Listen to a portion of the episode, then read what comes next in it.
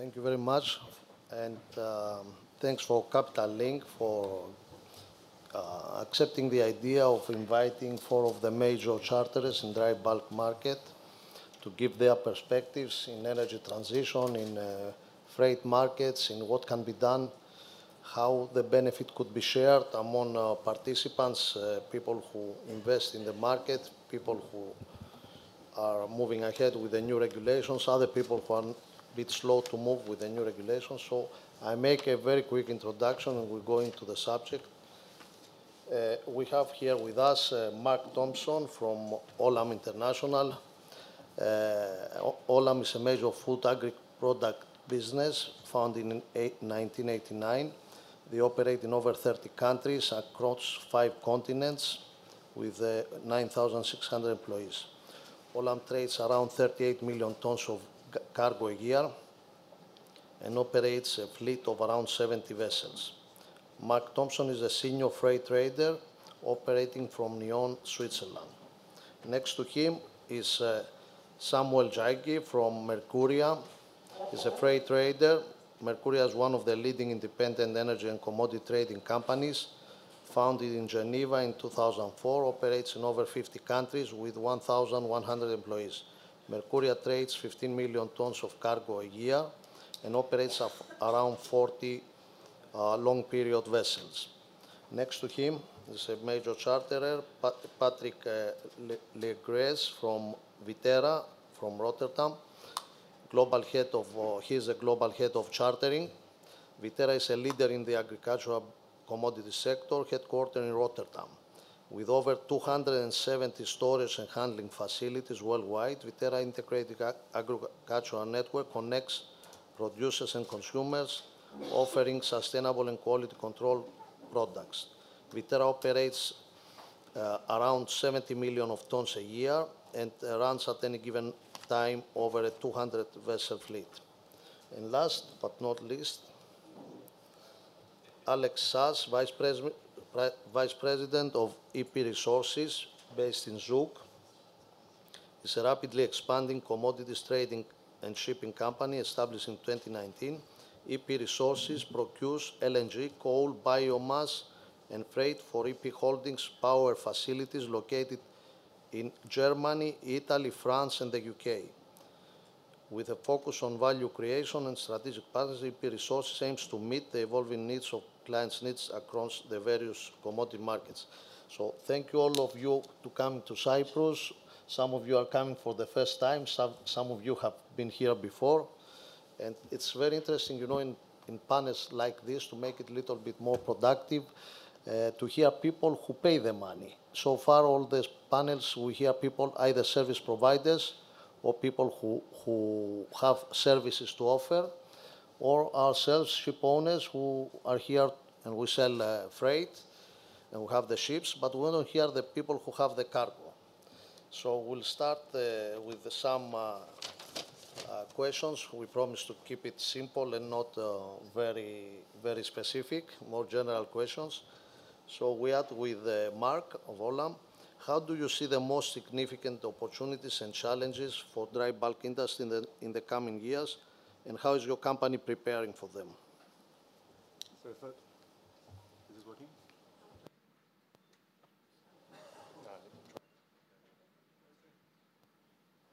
We'll get there. Okay. First of all, it's a pleasure to be here in Cyprus, and uh, we look forward to seeing this island playing a, a growing role in the future of shipping. It's, um, it's a great island, great location, uh, and so it's great to be here. Um, we see a number of challenges in shipping, and I think uh, we can see, first of all, the, the growing disintegration, let's say, of certain common rules.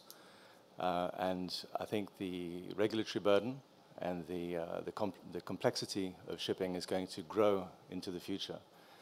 Uh, one of the areas of concern to me in particular, I come from Geneva, where the United Nations, one of the bases of the United Nations is, is that the international world order seems to be crumbling under greater pressure from the people who were previously guaranteeing it. I would say in the first Cold War, if you can call it that, uh, most of the players were in favor of keeping the United Nations relevant. Uh, and in what is today the geopolitical tensions that we have, it seems that most of the central players, the United Nations, are actually quite happy to see it playing, taking a secondary role.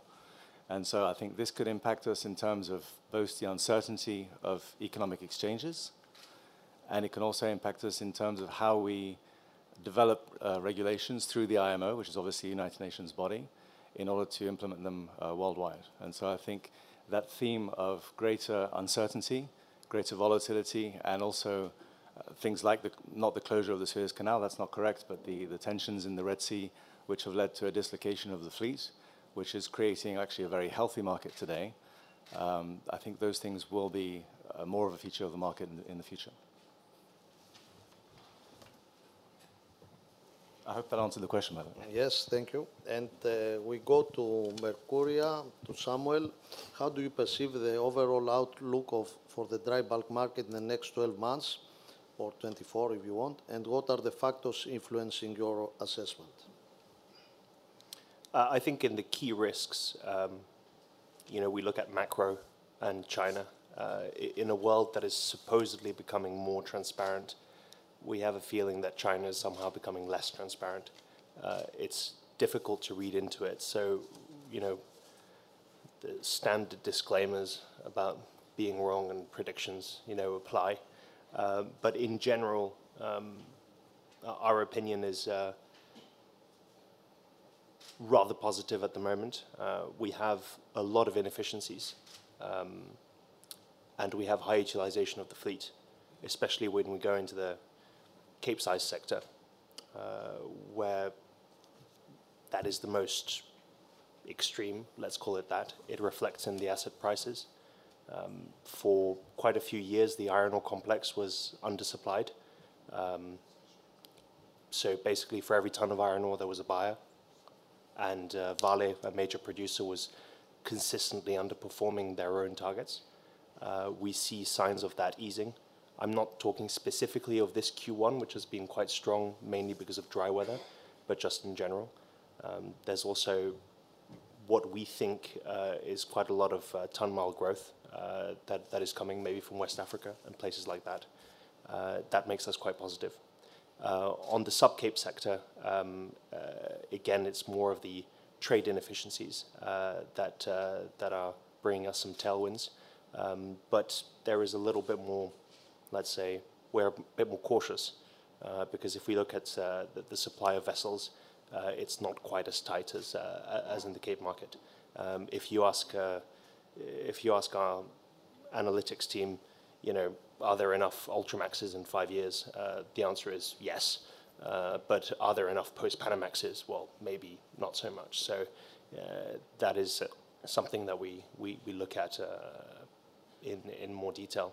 Uh, in general, we don't really like trying to predict demand for shipping uh, because uh, if you're going to operate with assumptions and inputs, um, they don't necessarily translate as, you know, this requires X amount of ships. Uh, it's much easier to go and do a prediction about supply. We can look at yard capacity, we can make some basic assumptions on demolitions, and we can get to figures. Uh, the demand side is, is much trickier, uh, but we are optimistic um, for the future because of some of those key trends that we see. Thank you. Patrick, uh, Viterra, uh, I know you are, you are busy, you are very busy, and uh, I know you, you are finalizing a merge with a huge company, Bunge and Viterra, creating one, if not the biggest uh, agricultural company in the world. Uh, how is your company addressing environmental concerns and promoting sustainability within the dry bulk uh, industry? Uh, thank you very much for uh, for the invitation, uh, Polys. It's it's an honor to be here and to be on the panel in front of a lot of ship owners. Um, we are indeed a bit busy, but of course I cannot say anything about it. but more news to come, probably second half of the year. Um, in regards to your question, um, our main clients, the, the buyers of our, uh, our goods, our grain and our meals and our beans, uh, they don't really, uh, they are not so, uh, how do you say that? That they are not care about the emissions or the environment. They, they are hungry or they need uh, food for their animals, and for them, the environment is not on the first place. Uh, of course, we as a company uh, like to, uh, to reduce emissions and we care about the environment, but our buyers are not paying for it. So we have decided to, uh, to take the back seat. We will not be uh, early adapters, but we do want to be fast followers. Um, so what that actually means at the moment is that we try to capitalize on the long relations we have with the ship owners.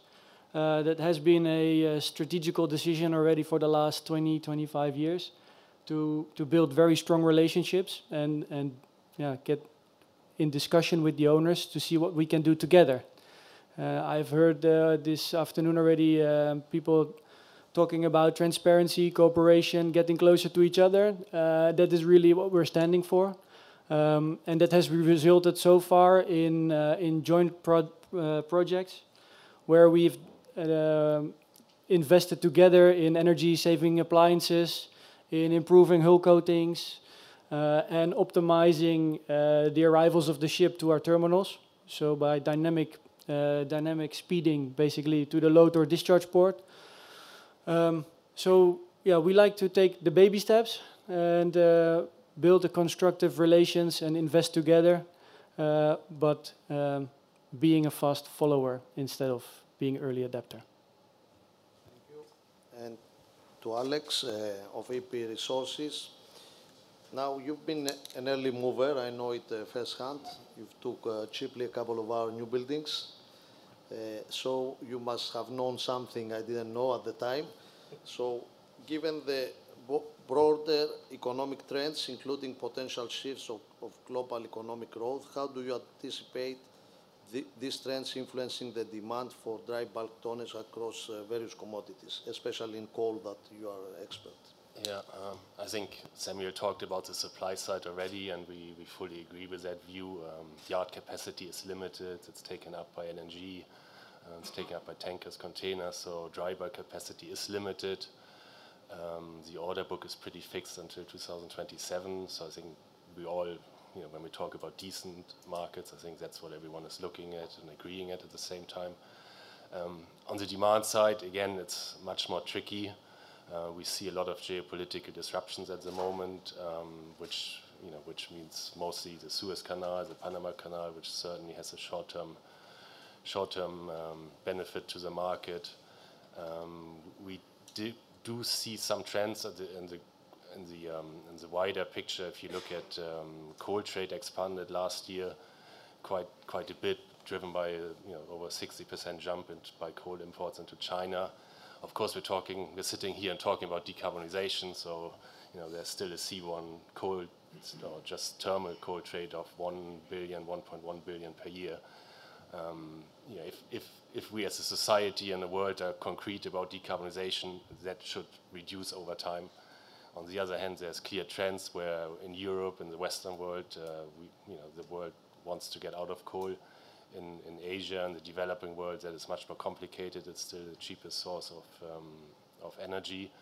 And there's still some growth in terms um, in, in China, in India, and in, in, in the rest of Asia. So um, in the long term, you probably have to assume that thermal coal trade will will fade at one point of time. Uh, whether that's peak going to be you know, last year, this year, next year, we're not really sure. But over time, that should fade. Um, there is some there is some dis- or some you know with Europe not taking any more thermal coal in, in the near term. Trade flows are changing. There's coal from the Atlantic basin, much more going to Asia today. Um, the only place where you basically get more coal supply in the world is, is coming from Indonesia. That's where you see the big growth over the next coming years, which is more short-haul demand, but it will also more benefit the, the smaller sectors, the, the, the Kamsarmaxes and the Supramaxes, uh, while maybe on Capes, sort of the traditional routes, you will see demand uh, disappearing on that side. Um, you know, in, in, terms of Chinese iron ore demand or overall iron ore demand, I, I was joking that uh, our analysts uh, have been have been calling for peak iron ore demand or steel demand in China since about 2013. and uh, it's uh, it still keeps growing. So even in an environment where the um, you know where the Chinese economy and the real estate sector has been very poor, so that so that part is a little bit uh, more more tricky to predict.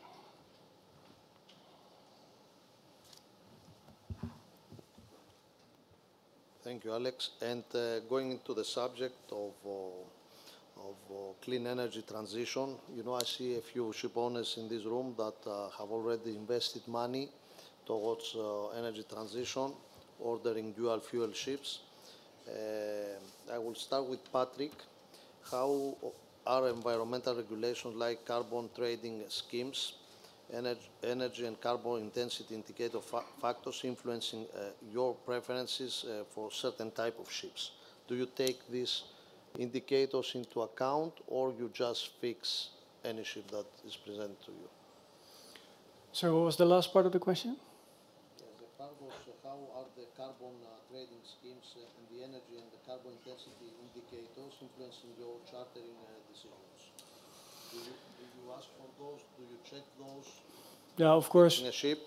Yeah, when we when we sell freight internally, we, we make the calculations for on, on emissions, and um, we we always have had a strong view on um, on fixing very economical tonnage. So in that respect, our strategy has not changed. It's just uh, the, the the more fuel efficient ships are are also performing um, even better now with the new schemes.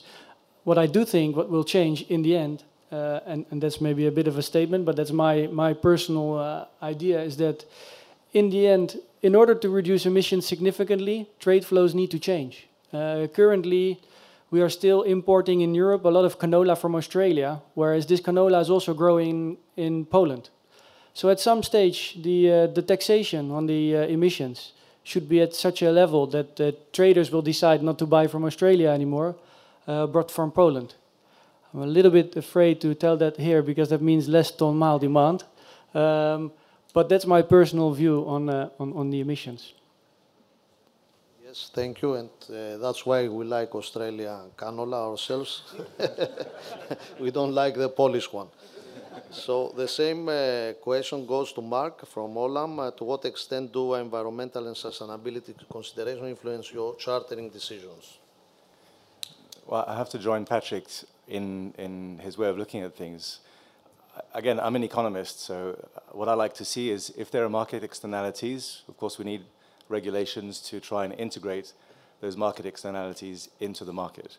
I'm always very dubious about government intervention. There's this law, it's a conservative law, which is the law of unintended consequences, is when you establish a rule, typically the effect of that rule will be either counterproductive or completely different to what you're trying to establish. So what I like to see is economic ships are also ecological ships. And so innovation, continue to innovate. We're here to support innovation to get ships that are obviously more efficient. And that leads, especially in today's fuel price environment, to uh, a better distribution of resources and a more efficient market. So what I like to see, what I want to encourage here in, with all the ship owners who are present here is continue to innovate, continue to come with, with good ideas. Uh, the only word of caution, and again it's a personal note, uh, the only word of caution is that it has to make economic sense as well. I think it's, it's interesting, if you have a pool of resources and you want to test different things, that's called innovation, by the way. You don't know what the result's going to be. Um, you test it out, it works great, it doesn't work, move on to the next idea. That's, that's a great way to move forward. What I would be very careful about is to jump into a very expensive project that has no economic uh, justification or very unlikely economic justification just on the basis of, uh, particularly with the uncertainty around regulation. I go, again, I go back to the IMO. If we had an EU ETS that was at the world level, it'd be so much easier to implement it and then adapt to those rules. But because the IMO hasn't come out with a rule that satisfies the Europeans, the Europeans have come out with their own. The UK is planning on coming out with their own. The US is planning on coming out with their own, which is more, from what I can see, a trade protectionist uh, measure than uh, an ecological measure. So if we could have one set of rules to integrate the externalities, then we could look at innovation in order to make our markets the most efficient and, and, and the most perform, best performing possible. Thank you, Mark. Uh, I go to Alex. Will you be looking to leverage techno technological advancements such as wind-assisted propulsion, ultra-low friction paints, energy efficiency device, and improvement in ship design by partnering up uh, with owners to enhance the sustainability of your charter fleet? Yes, for sure. I mean, um, we are. Um, first, I think there's no obvious solution in terms of replacing existing fuel. So un until that solution is not there, we do believe very much in the conventional type and making the conventional type more more efficient. And you know, by having the latest design, fuel-efficient ships, you're reducing emissions. And we, of course, we're working with our owners together to to be to have the ships we're getting as as, as efficient as possible we're going to take a few new buildings out of Japan on long-term time charters, and we're basically we're financing the um, the low friction um, paint for the ship owner, and so things like that, where you can work together with the ship owner to have the latest design, fuel-efficient ships. That's that's what we strongly believe in, and that's what we've been doing, and, and we intend to to continue to do so. Thank you. We go a little bit into the geopolitical situation, especially Red Sea. Uh, I remember in 2017 when we we had here uh, the same place the first uh, capital link of Limassol 2017 was really depressing time uh, after 2015 2016 30 year low of dry bulk market and of other markets container ships as well um, uh, we had a freight market in February. I don't know why we are doing this conference always on February, which is the low part of the market. It was the market at the time was $6,000 a day, and we were happy that it was not three and it was six, and we were not celebrating, but we were enjoying.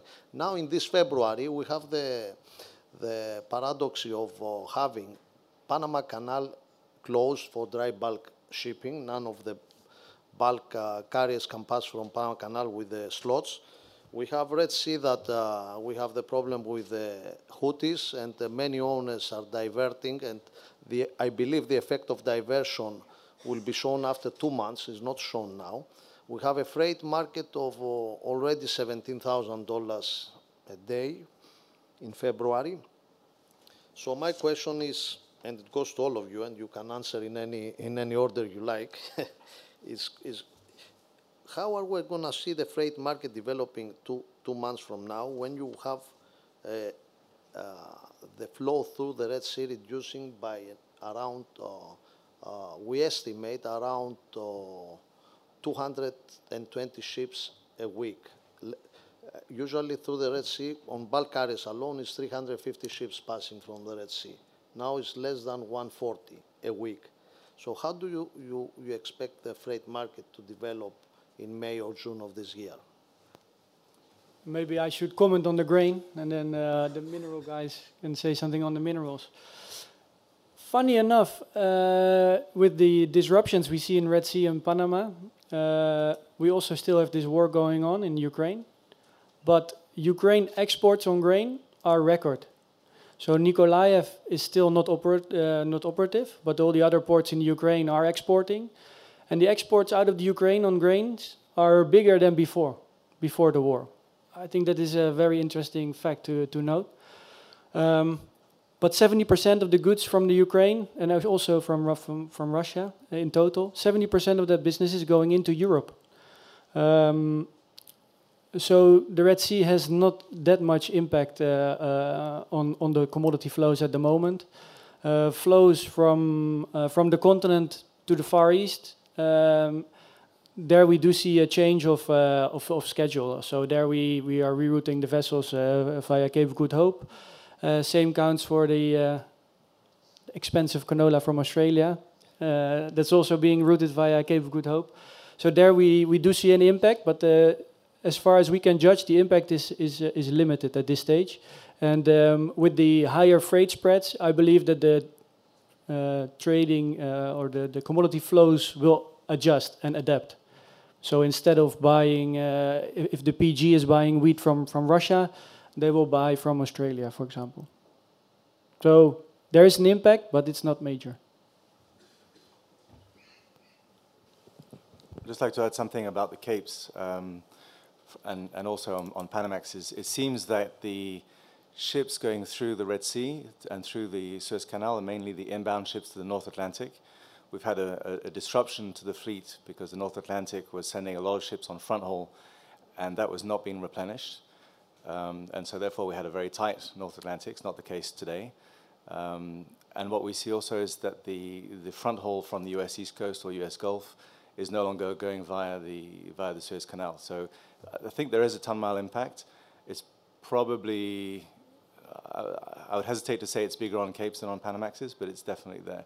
And what we've seen now is that there's, the South Atlantic has remained surprisingly busy actually, um, given the period that we are in. We're not quite in the, in the South Atlantic season yet.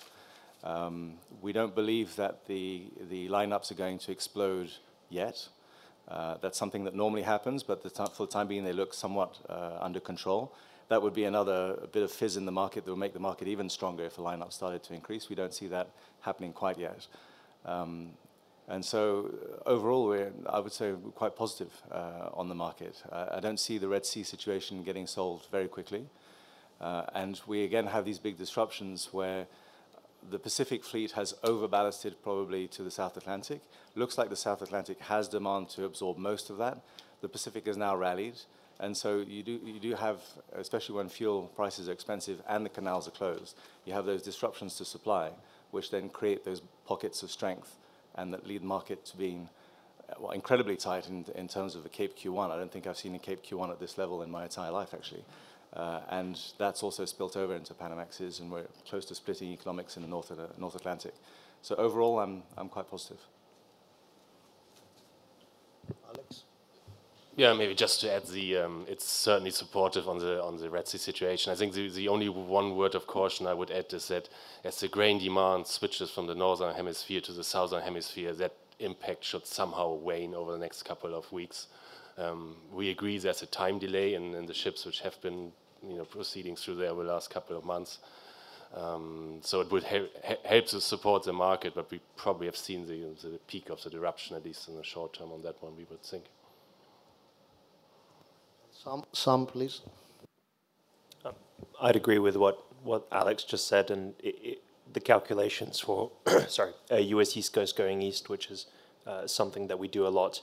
If you route it via Suez or, or Cape of Good Hope, it's not a major uh, difference, even in terms of uh, duration. Um, maybe perhaps more important for some of the backhauls, uh, some of the capacity for the Atlantic to replenish. But but as was just said, once you switch from north to focus to the south, uh, that should be less important. so, but I, I think you are correct saying that you will only see the effect in two months um, we knew about Panama disruption coming well into last year, mid endish last year. You know, Q3 we knew it was happening, uh, but we only saw the effect of that quite a bit later. And actually, for a while, we were sitting here being like, "Why is there no rally?" You know, it did eventually come, but you know, why is it not coming? Uh, and it's just that the, the, the lag effect for, for, for, that tonnage situation to tighten up can sometimes just take longer. Um, and then it needs to be also reviewed in a, uh, within an overall sort of supply um, mechanic and you know how much congestion there is. Uh, if at the same time as, as this event you have you know very long lineups in Brazil and ports that are over congested in China, et cetera, et cetera, it does all add up, and at some point it really tightens up. Uh, but of course, if you only have one or maybe two of those happening at the same time, you might not have the as explosive as a of a of a reaction. Thank you, thank you. I have to say, of course, that I'm a little bit more optimistic than all four of you. having having been here for a number of years, I never remember February, month of February, market of $17,000 a day. I'm expecting the effect of Red Sea coupled with the, with the, with Panama Canal closure and, and also the export season of South America, which appears to be as strong as ever, including Argentina this time.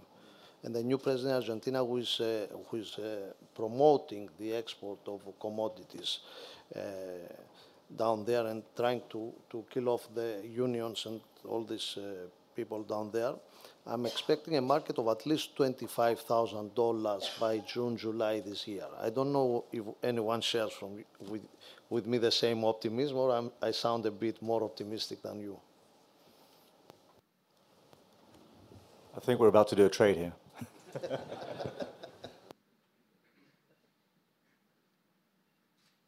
think uh, just to comment on Argentina, uh, the, the last year was exceptional dry, so the, al almost no export.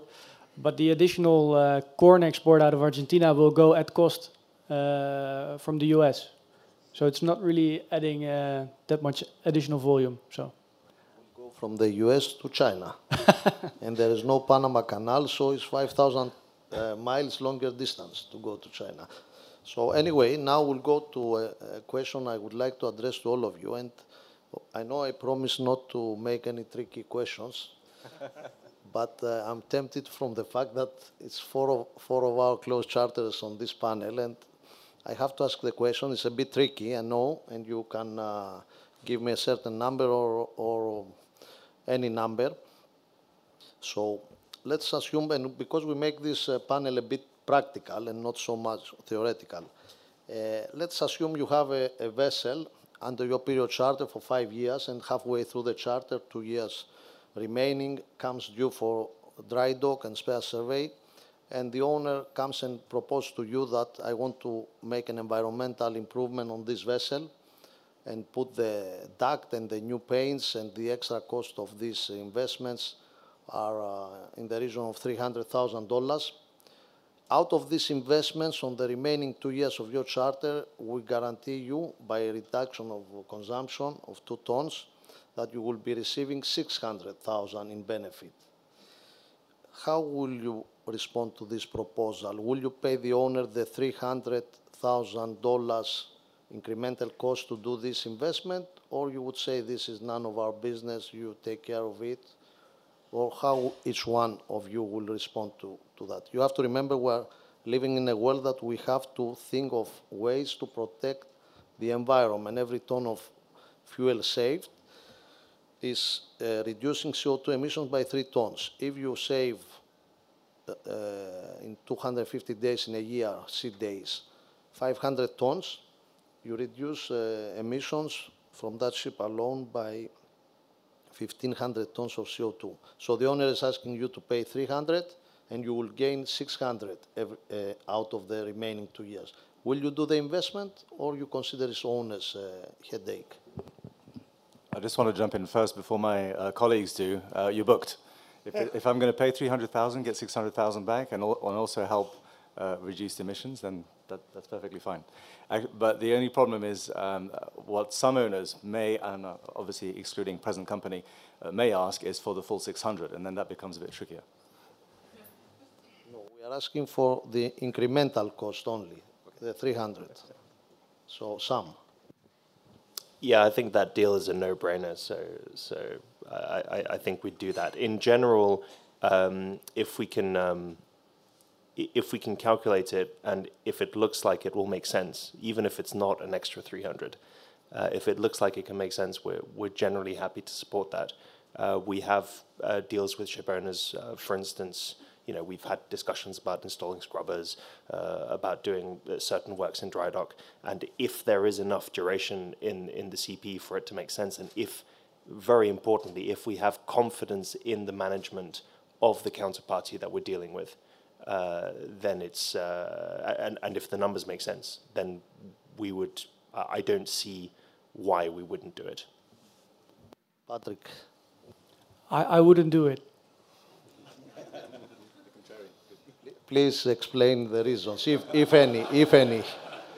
I I think it's much better to share the investment and share the upside. I think uh, looking at the long-term relations and also uh, the, the, the capital we have to put together to do this, in the end we are a trading company. We are not an uh, investment company. So I think we would go for a split. So split the investment and split the upside.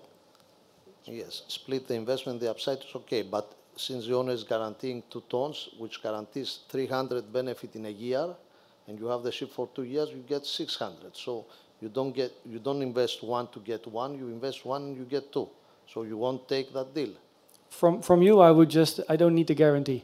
Yes. I don't need the but it will be guarantees, eh? guaranteed. Will be guaranteed because We the, have- paint, the paint makers guarantee, so you will guarantee. So you don't guarantee, but the paint company. No, and me. I guarantee because I, I get it from them and I have it on the other ships. The question is, you, will you accept it or, or you may, f- you have a reason to say no to that, that sort of income, which Oh. also helps the environment, of course. No, no. Yes, we are interested in those deals at the right terms, but I think what I said is that we like to share everything. Yes, thank you. Alex? Yes, I said before, we actually have done those deals with the Japanese um, partners we have on, on new building vessels where we are, we are paying for the anti-friction, certain anti-friction paint we want and knowing over five years we will get the benefit of that. I think it comes down to trust to your counterparty. We do it with people we know and people we feel confident that they will deliver. Uh, we would probably not do it with everyone, but with people we know and we have a relationship and, and existing vessels on, on the water, we certainly would look at these deals as long as it makes economic sense, of course. And of course, the owner will be liable to deliver what he has promised and with evidence so that uh, this uh, saving is there. So I believe that we all should work together in things that make money for all of us and also protect the environment into accepting those, those sort of, uh, of uh, proposals.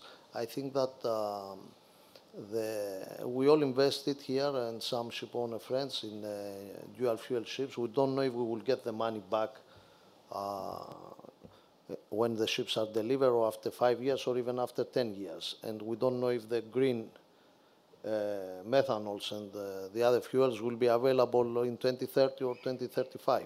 But the small things that we can do, we should work together, I believe, and, uh, and, uh, and uh, implement them as soon as possible. This is uh, what, what I believe. I take also, I make one, yes, please, Mark.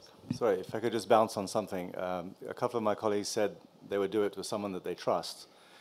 And I think, uh, and I'm going to make myself very unpopular here, and I apologize. Um, if speed and consumption clauses were not as ridiculously unenforceable as they are, we wouldn't need to mention trust. Um, I'll tell you a true story. I, I received, I actually chartered the ship in the end, um, but I received a description with, you know, even keel, only good weather days, no, ex, no extrapolate, all the usual tricks of the trade.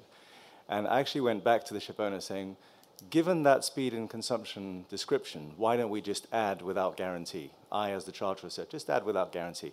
The reason I asked for that is because my operations department gets very angry with me when I agree with, the, with these clauses. And in strong markets, you agree with the clauses that are proposed by the owners. In weaker markets, you can try and negotiate those clauses. It's market dependent. But at least with the, without guarantee, my operations department just left me alone and said, well, it's not guaranteed anyway, so it doesn't matter. And so my invitation to all of you, particularly ship owners, is if, um, if we want to make these uh, investments uh, in, in fuel efficiency, let's try also to have better speed and consumption clauses. There we are. I'm now officially the most unpopular person here.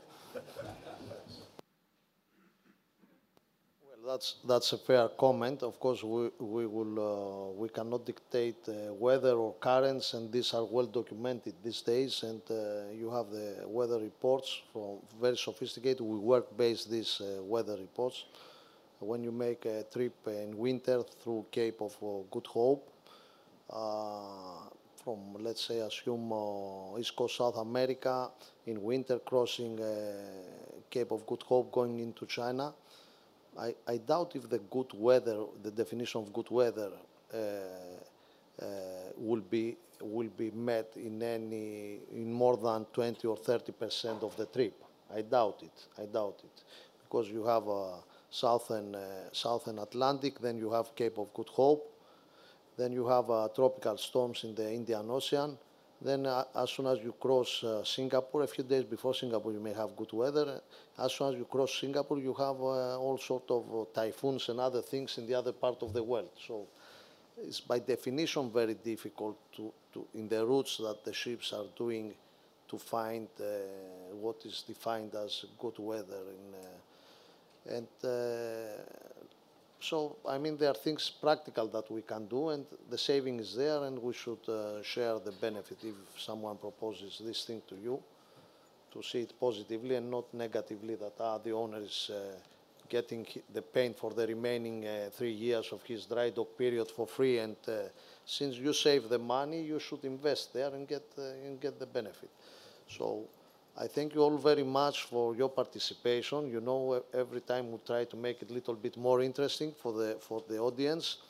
Uh, we need to make all these panels very practical and here people who don't necessarily agree with what ship owners say. I don't say that we are saints and that we we we are uh, the advocates of the environment and that we do everything correctly, but we are at, ship owners are trying to do things in the right way and improve their operations because we are under the spotlight. We're under the spotlight.